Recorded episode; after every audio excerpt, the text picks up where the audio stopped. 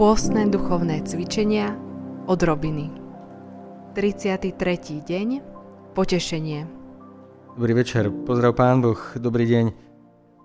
Srdečne vás vítam v piatkovej časti od Robín.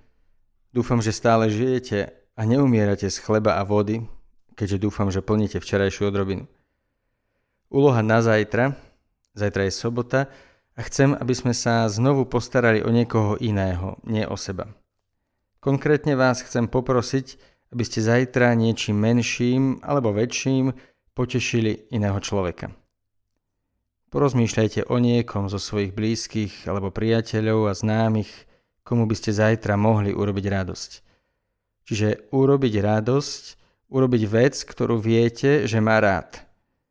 Nede mi len o to, aby ste jednoducho niekomu niečo dali, alebo mu s niečím pomohli – ale napríklad, ak váš manžel alebo manželka najviac na svete zbožňuje soté v zemiakovej placke, tak ako napríklad ja, že?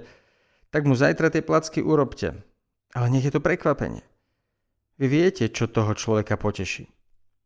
Alebo napríklad viete, že vaša manželka strašne rada chodí na prechádzky a vy s ňou nikdy nechodíte, tak ju zajtra na prechádzku vezmite.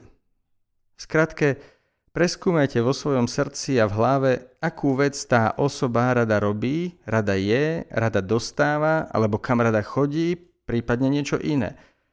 Zajtra mu tú vec zaobstarajte, alebo ju spoločne prežite. Jednoducho povedané, zajtra niekoho potešte. Ale nemá to byť vec, ktorá poteší vás, ale niečo, o čom viete, že to ten druhý človek chce a má rád. Samozrejme, že to môže tešiť aj vás, ale nepozerajte sa zo svojho pohľadu, čo by ste vy niekomu mohli dať. Ale porozmýšľajte o tom, čo ten človek môže chcieť, čo má rád, čo miluje, čo mu robí radosť, čo ho teší. Skúste ho tak neočakávane, úplne nezištne potešiť. Ja by som napríklad veľmi chcel, aby mi zajtra niekto navaril také soté so zemiakovými plackami.